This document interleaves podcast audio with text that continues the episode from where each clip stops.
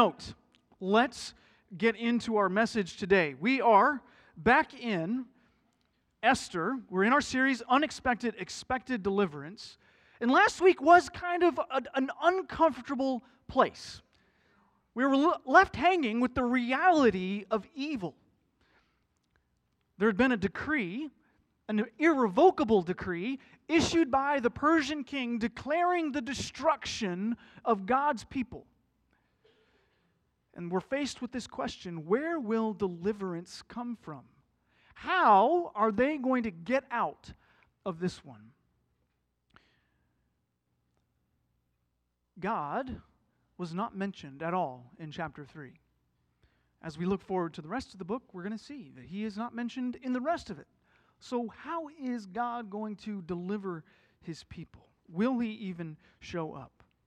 We often wonder that same question in our own lives when we're faced with evil. God, will you show up? Why is this happening? Guys, I tell you, Friday night felt that way for me. Not just the email stuff, but there were a few other things going on in the life of our church that were kind of just impacting me personal, personally. And I remember Friday night, Rox can attest to this. I was like, I, I just want to shut down. I, I just want to sit here. I don't want to play a game with my kids. I just want to sit and do nothing because my soul is feeling crushed right now people are preying on people in our church. And I was angry. God, where are you? So perhaps you sometimes feel that way in your own life. God, where are you? But then it also leads us sometimes to the question okay, what are you expecting of me? What is my response supposed to be? What's my role in all this? God, surely you don't want me to be part of the solution or the answer. We face those difficult questions. All right, let's dive into our text today, and we're going to see the answer to evil. We're going to see it today. But let me pray before we dive in. Father, we thank you for the gift of your word. Help us to hear from you today. Grant us soft hearts in your mercy. May we have ears to hear. I pray this in Jesus' name. Amen. All right, starting in chapter 4, verse 1. And guys, by the way, I'm really excited about today because we've, we've kind of been in this rough part of the book, and finally today, we're getting to some resolution. Verse 1 When Mordecai learned all that had been done, Mordecai tore his clothes and put on sackcloth and ashes and went out into the midst of the city. And he cried out with a loud and bitter cry he went up to the entrance of the king's gate, for no one was allowed to enter the king's gate clothed in sackcloth. And in every province, wherever the king's command and his decree reached, there was great mourning among the Jews, with fasting and weeping and lamenting, and many of them lay in sackcloth and ashes. All right, so this decree has been issued, and Mordecai hears of it. And what's his response? He's mourning, he's lamenting. This sackcloth and ashes thing is a picture of mourning, lamenting, repentance. It's that type of thing that we get throughout the Old Testament. And this is the right and good response to insurmountable evil. Oftentimes, our response to evil is, well, I'm just going to get rid of it or I'm going to ignore it. I'm going to deal with it as quickly as possible. I remember when uh, Rox and I first moved into our first home, we had some dandelions sprouting up, and I didn't know the first thing about lawn care. So I saw these dandelions, and I was like, oh, we got to get rid of those. So I just went and kind of plucked them up. And uh, yeah, that, that's not a successful way to get rid of dandelions. You know, they just come back, right back. You got to dig them out. You got to get the roots. You got to get them kind of, well, or you can just spray a bunch of chemicals on it and, and get rid of them that way. That's my preferred method now. But, you know, back then, you know, with, when there's weeds, you have to get down into the soil and pull them out. Mourning and lamenting is a way to kind of sit in the weeds and figure out okay, where do these roots actually go? It's a right and good response. Our culture, we don't like that misery. We don't, so we don't like the idea of mourning and lamenting. Well, just get over it. Why are you still upset about that? But I think God calls us to mourn and lament. Sadly, I do not have time this morning to really unpack this. Maybe another uh, morning we'll get to examine the ideas of mourning and lamenting more. But the author here uses this picture of mourning and lamenting to really set up the dialogue that's about to happen between Mordecai and Esther. So it kind of serves as that inciting incident for what's to come. So let's keep going. In verse 4, when Esther's young women and her eunuchs came and told her, the queen was deeply distressed. She sent garments to clothe Mordecai so that he might take off his sackcloth, but he would not accept them. Then Esther called for Hatach, one of the king's eunuchs, who had been appointed to attend her, and ordered him to go to Mordecai to learn what this was and why it was. So Let's pause here.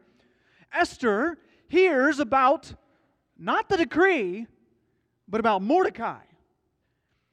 And she is deeply distressed. That word there is actually the same word that's used for a woman in labor. So the author here is like, yeah, Esther is really upset. She's really pained at seeing Mordecai doing this. She's like, Mordecai, stop embarrassing yourself. Here, I'll send him some clothes so he can kind of put it on and stop making a scene. She's more concerned with the fact that Mordecai looks ridiculous and is acting ridiculous than he is with why he is mourning. We're going to have a little bit of a character arc here with Esther. Starting in verse 6 now. Hatach went out to Mordecai in the open square of the city in front of the king's gate, and Mordecai told him all that had happened to him and the exact sum of money that Haman had promised to pay into the king's treasuries for the destruction of the Jews. Mordecai also gave him a copy of the written decree issued in Susa for their destruction, that he might show it to Esther and explain it to her and command her to go to the king and to beg his favor and plead with him on behalf of her people. And Hatach went and told Esther what Mordecai had said. Now, pause here. For those of us who've grown up in the church, we know how this turns out. We know that Esther ultimately becomes the hero of the story. And so we kind of forget what's about to come. We think, oh, yeah, Esther's going to say yes. But, spoiler alert, that's not what she is about to say. So let's see what Esther says. Then Esther spoke to Hatach and commanded him to go to Mordecai and say,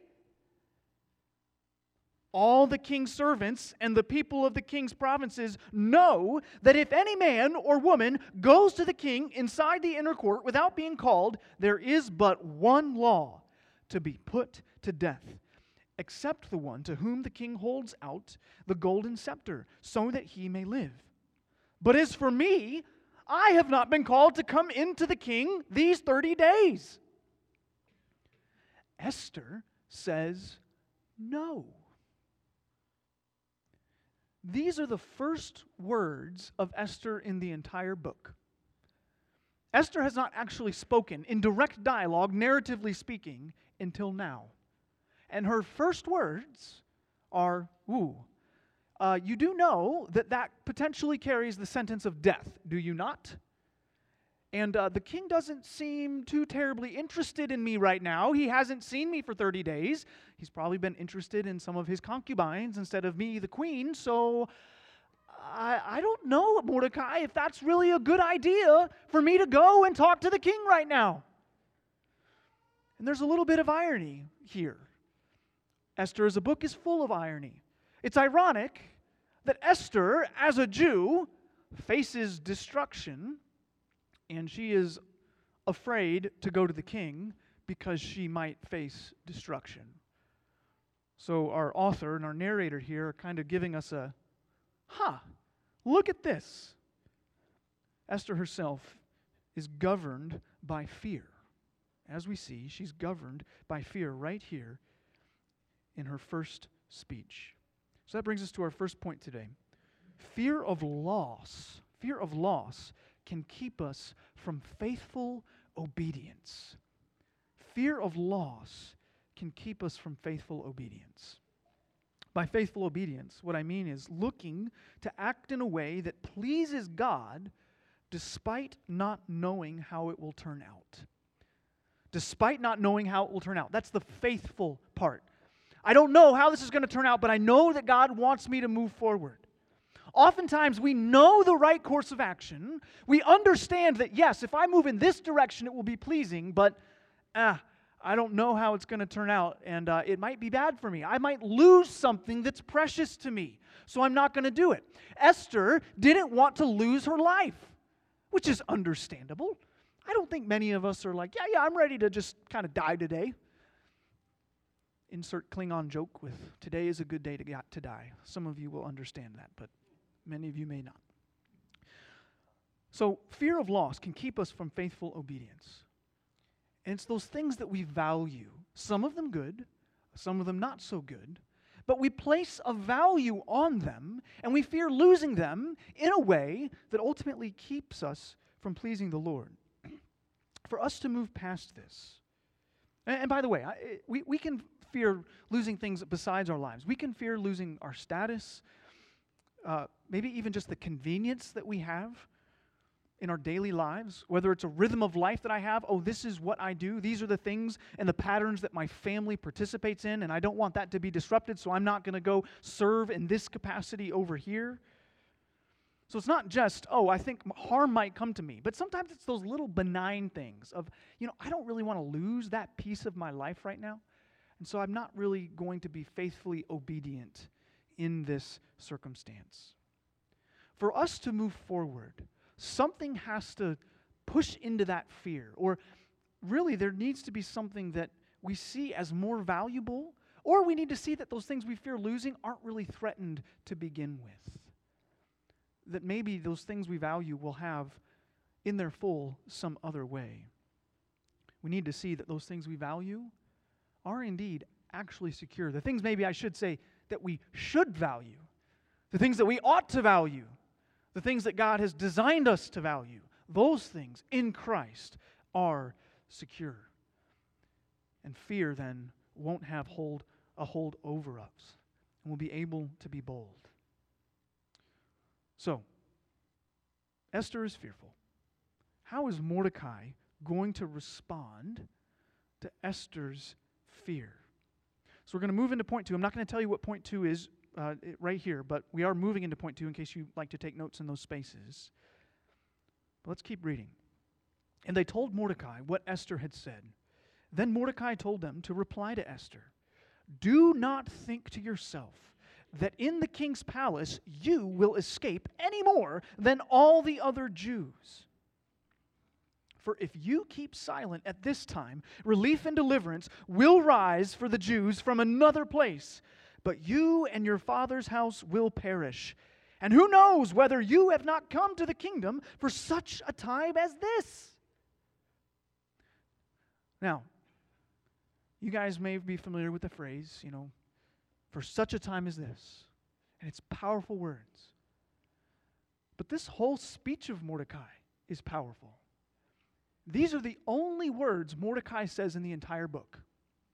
The only words and they find themselves kind of right in the middle. And I think in many ways, these are the heart of the book. The only words of Mordecai, and they are profound. He's basically saying, Look, you are also under threat, Esther, but deliverance will rise. And who knows? Maybe you are in your position right now because you are the one that that deliverance will come through. That's what his argument. And it all rests on one simple idea deliverance will rise. Deliverance will rise for the Jews from another place. He's rebuking her through a theological truth. That one truth, deliverance will rise. How can Mordecai actually say that?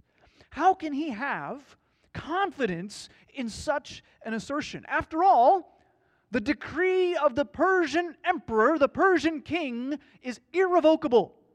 This decree will not be changed. So, how can Mordecai say, you know what? The most powerful empire in the world has said that our people is going to be destroyed in the 12th month, but deliverance will rise.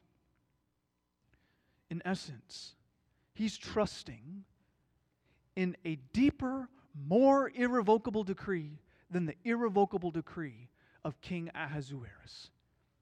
There's a second irrevocable decree that we have to deal with in the book of Esther. It's not just Haman's game of, I want to destroy the Jews, and that one irrevocable decree comes of that. No, there's a deeper one that comes from God Himself. Because consistently throughout the scriptures, God says that He will save and He will deliver His people. Yes, He will discipline them. Yes, they will sometimes walk through difficult things as He purifies and refines them. But He says He will always rescue them. He will always have a people that He calls His own. He desires a people and He longs to dwell with them. I'm going to look at three promises in the Old Testament that God gave His people that Mordecai would have been able to draw upon and that he probably knew and perhaps are the ones that even stood behind his statement deliverance will rise. I don't know which ones he's got in mind, but obviously there's some. And so I'm going to give you three examples of the irrevocable decree of God.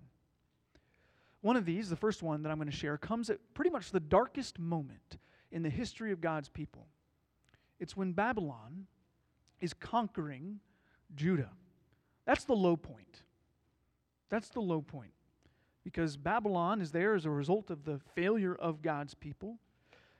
The king is going to be unseated, the temple destroyed, and the people cast out of the land. All of the wonderful things about being part of God's people are about to be annihilated. But in Jeremiah 33, well, kind of all in the middle of Jeremiah, verse or chapters 29 through 33, we get this hope. And I've talked about this little book of hope that we find in the middle of Jeremiah before. But I'm going to pick up in, in Jeremiah 33. This is the very end of the book of hope. Starting in verse 14, Jeremiah says this Behold, the days are coming, declares the Lord, when I will fulfill the promise I made to the house of Israel and the house of Judah. In those days, and at that time, I will cause a righteous branch to spring up for David, and he shall execute justice and righteousness in the land. In those days, Judah will be saved, and Jerusalem will dwell securely. And this is the name by which it will be called The Lord is our righteousness. For thus says the Lord David shall never lack a man to sit on the throne of the house of Israel, and the Levitical priests shall never lack a man in my presence to burn burnt to offer burnt offerings, to burn grain offerings, and to make sacrifices forever. The word of the Lord came to Jeremiah. Thus says the Lord If you can break my covenant with the day and my covenant with the night, so that day and night will not come at their appointed time, then also my covenant with David, my servant, may be broken, so that he shall not have a son to reign on his throne, and my covenant with the Levitical priests, my ministers as the hosts of heaven cannot be numbered and the sands of the sea cannot be measured, so I will multiply the offspring of David my servant and, Le- and the Levitical priests who minister to me. Now, th- this was a long section, but there is so many glorious golden promises packed in here. David's son or descendant of his, Zedekiah, is going to be cast off the throne his people taken out of the land, the temple destroyed. Will God fulfill these promises? And God says, as sure as the day will come, the sun comes up every day, the moon comes up. We kind of bank on that happening. He's like, if that doesn't happen, then my covenant can be broken. But he says, no, I will save my people just as the sun never fails to rise, God never fails to uphold and deliver his people. In Isaiah, we get similar promises. Isaiah really kind of stands as the paradigm for all of the prophetic books. And the Gospels in particular lean heavily on the book of Isaiah. The first 39 chapters of Isaiah are full of judgment and discipline. There's some hope in there, there's some glimpses of a future promise of, of glory. But for the most part, it's pretty dreadful. But then in chapter 40, everything changes. And chapters 40 through 66 are full of these promises of a glorious end times restoration for the people of God. And so the very beginning of 40 stands as this introduction to the promise of the hope that God's people have in Him. So let's look at Isaiah chapter 40, verses uh, 1 through 5 and also verse 8. Comfort, comfort my people, says your God. Speak tenderly to Jerusalem and cry to her that her warfare is ended, that her iniquity is pardoned, that she has received from the Lord's hand double for all her sins. A voice cries, In the wilderness, prepare the way of the Lord. Make straight in the desert a highway for our God. Every valley shall be lifted up, and every mountain and hill be made low. The uneven ground shall become level, and the rough places a plain. And the glory of the Lord shall be revealed, and all flesh shall see it together, for the mouth of the Lord has spoken. The grass withers, the flower fades, but the word of our God will stand forever. You may be familiar with these words because the very beginning of the Gospels say, hey, what's happening here in Christ is what was promised by Isaiah at the beginning of this portion of hope that he offers. And so again, Mordecai would know these words and would know that this has yet to happen. So, how can God's people be blotted out from the record? He knows that they won't because this promise has yet to be fulfilled. God's word will stand forever. Psalm 136, you may be familiar with this one, especially if you know the song, His love endures forever. Like that one, like it just kind of repeats that line. Psalm 136 repeats, For his steadfast love will endure forever, over and over again. Let's, let's read a little. Give thanks to the Lord, for he is good, for his steadfast love endures forever. Give thanks to the God of gods, for his steadfast love endures forever. Give thanks to the Lord of lords, for his steadfast love endures forever. To him who alone does great wonders, for his steadfast love endures forever. To him who by understanding made the heavens, for his steadfast love endures forever. I'll stop there, but the entire psalm is this. It is recounting, ultimately, God rescuing his people from Egypt. Each line is kind of saying something that he did, and then adding the phrase, for his steadfast love endures forever. This word, steadfast love, is the Hebrew word chesed. I've mentioned it before. I will mention it again because it is an incredibly important word. And it is the word for covenant faithfulness, that the one in the covenant will not abandon the other. It is steadfast love. And so Mordecai, when he thinks again about God's people being destroyed, he says, No, God's steadfast love endures forever his people will not be destroyed. So here's our point. Took us a while to get there. God has irrevocably decreed deliverance for his people. God has irrevocably decreed deliverance for his people. Well, when we think about this in our context, and even theirs as well, because again, those promises are the same for us, for all the promises of God are yes and amen in Christ. That's 1 Corinthians, or sorry, 2 Corinthians verse 1 20. So, what specifically and ultimately has God promised for his people? What is our deliverance?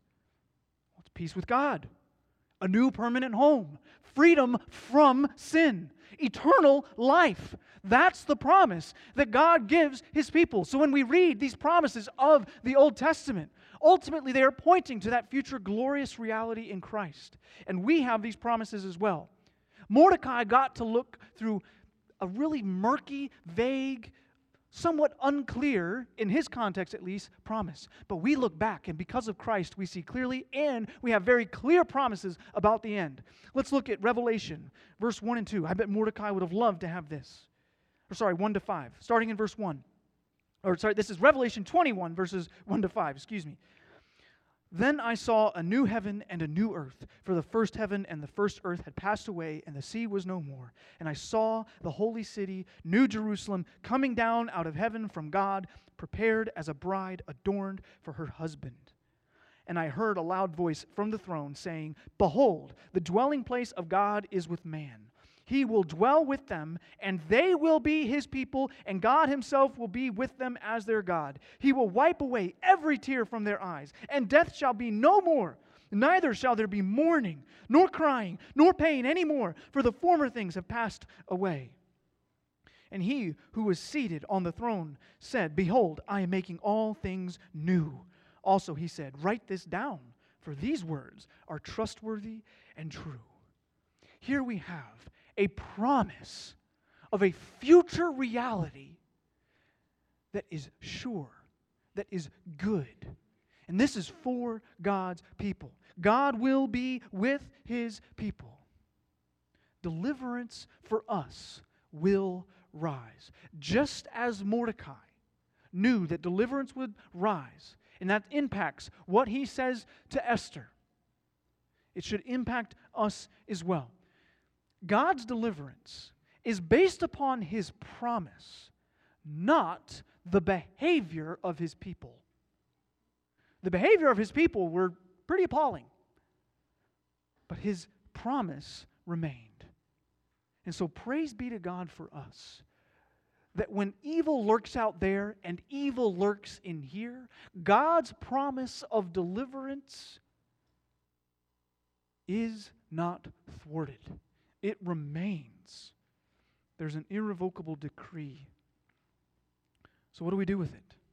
If our behavior, if the promise isn't based on our behavior, ultimately the promise should lead us to different behavior.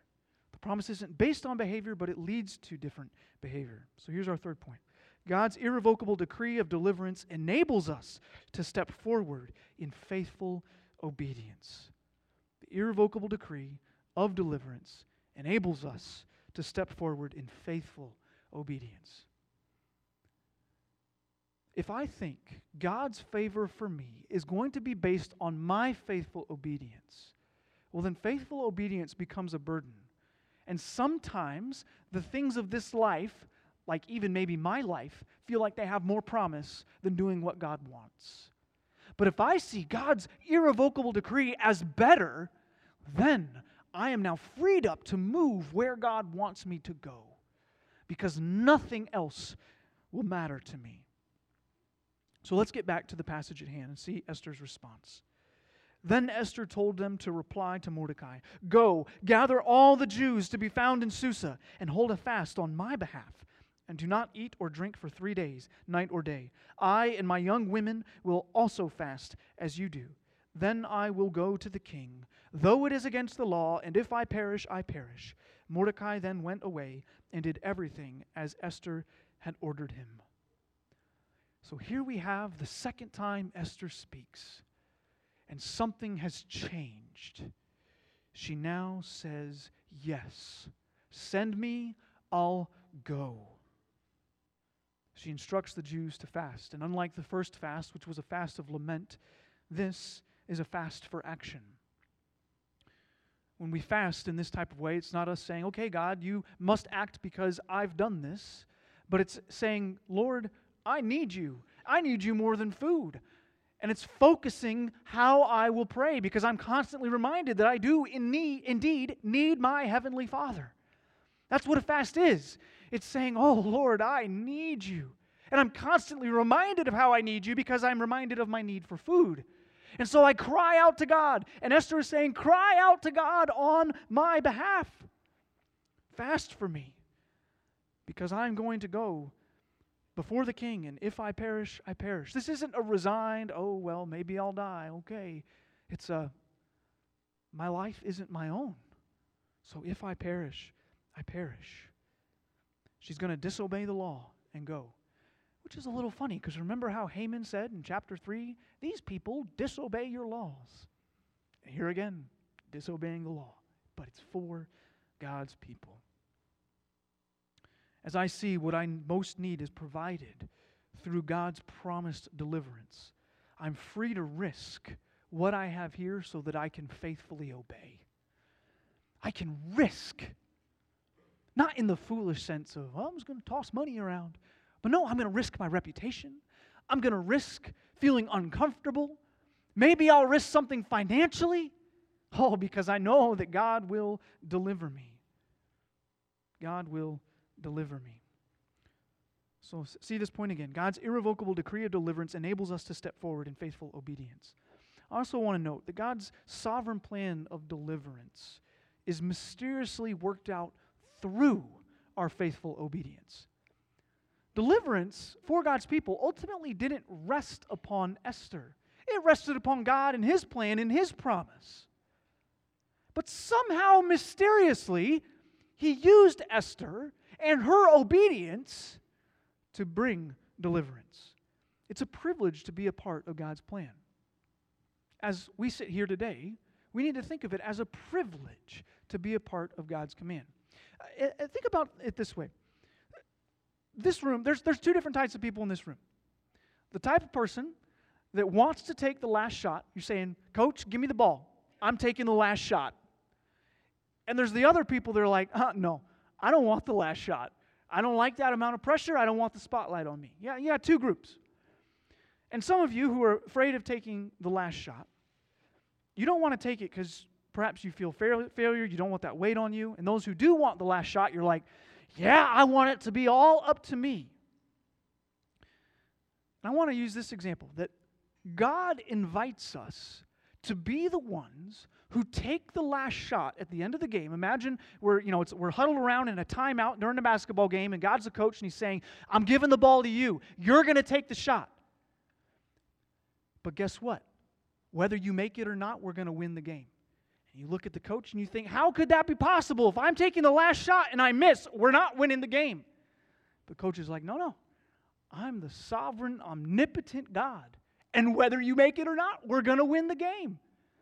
Because God, in His mercy, knows that even if you take that shot and it misses, maybe the other team's accidentally even going to tip it in because He's our God and He's that faithful, and He just asks us to take that step of obedience and be faithful, and He works out the rest. We get to take that shot, and we don't have to worry whether it's going to go in or not. We're going to win the game, period, because He delivers us. Now, for those of you here this morning who may be struggling with the fact that, man, I've failed before. I didn't take that last shot. I didn't t- step up and go to the king. I had my opportunity. I knew that God put me here for such a time as this, and I blew it. For you, and by the way, that's really all of us, there's hope. Peter had three opportunities the night of Jesus' trial to faithfully proclaim Christ, and he failed. Esther initially said no. She failed, but God still used her. God can still use you no matter what you have done in the past. Now, I want to do some specific how to's. How do we obey God and what He said despite not knowing the outcome? It's really just two simple steps. And these are similar to things I've said before. This shouldn't be new. But first, we seek the Lord. We saw Esther asking Mordecai and the rest of the Jews to do that. You seek the Lord, fasting, coming before Him, and saying, Lord, I need you. Oftentimes, we come to the Lord saying, Lord, I want to know the answer. But really, what God asks us to do is come to Him and say, I need you. I don't have the answer. Will you help me? I think that's a better posture. Seek the Lord by expressing reliance upon Him. And then, secondly, we step forward in faith. Esther didn't know whether she was going to live or die, but she said, I'm going to do it. I will go before the king. So seek the Lord, step forward in faith. It's those two simple things.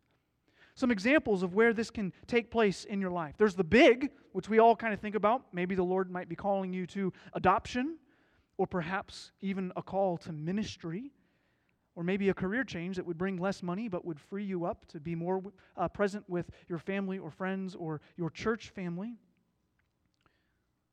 Those are kind of big calls that we often think about and say, okay, Lord, oh, help me to step out in faith. But I think sometimes it's those small things, the little things, like a rebuke of a friend, where we know, we see something in, in a friend's life, and God may be saying, I'm asking you to go call your friend to repentance. Oh, sometimes that can feel scarier than uh, a career change, can it not? But that really is a small thing, all things considered.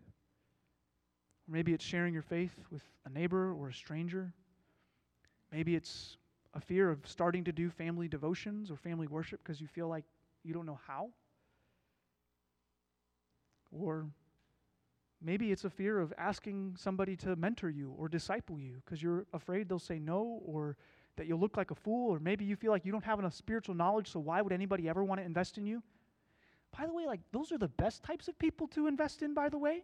If you feel like you don't know anything, but you have a heart to learn, you're the best candidate. Or perhaps you need to take a step of faith and start mentoring or discipling somebody else. And yeah, you'll have to ask somebody, and it may feel awkward. They might say no. But maybe God is asking you to do that. He's given you unique experiences and skills. He's put you here for such a time as this. Or perhaps you're here today and you don't know Christ. You're not a Christian, or maybe you thought you were a Christian your whole life, but you're realizing maybe you don't really know Christ. I'm reminded of how Esther in this story willingly puts her life on the line to go before a king and he may, she may suffer his wrath. And there's another person who said, I will represent my people. And he knew that the answer was going to be death, and that was Jesus Christ. Jesus Christ went to the cross willingly, representing his people, and he did it for his people. He died so that we wouldn't have to die. He died for our sins, he lived a perfect life. And he willingly gave his life for you and for me, for those who place their faith in Christ, for those who believe and surrender and say, Jesus, you are my, my Savior. I trust you. Jesus laid his life down for us, just as Esther put her life on the line for her people. And so perhaps this morning the Lord is asking you, are you ready to surrender to Jesus and say, Yes, Jesus, I believe? I believe. That's all we have to do to be saved. Believe. Believe. Now, true belief involves repentance, turning around the other way and saying, Jesus, I'm going to follow you instead of following myself. Will you believe? Church, this is our God the God who saves, the God who brings kindness, the God who has steadfast love, the God who does not forsake his people. We can move forward because of that. Here's our big idea for today. You've got it in your worship order. God is and will be faithful to us. So let us step out in faith for Him. Church, let's not have fear govern our lives. Let's remember that there's an, a deeper, irrevocable decree that's been issued on our behalf. May we believe and may we move forward in faithfulness. Church, the message isn't be like Esther. Please don't hear me saying that this morning. It's not be like Esther.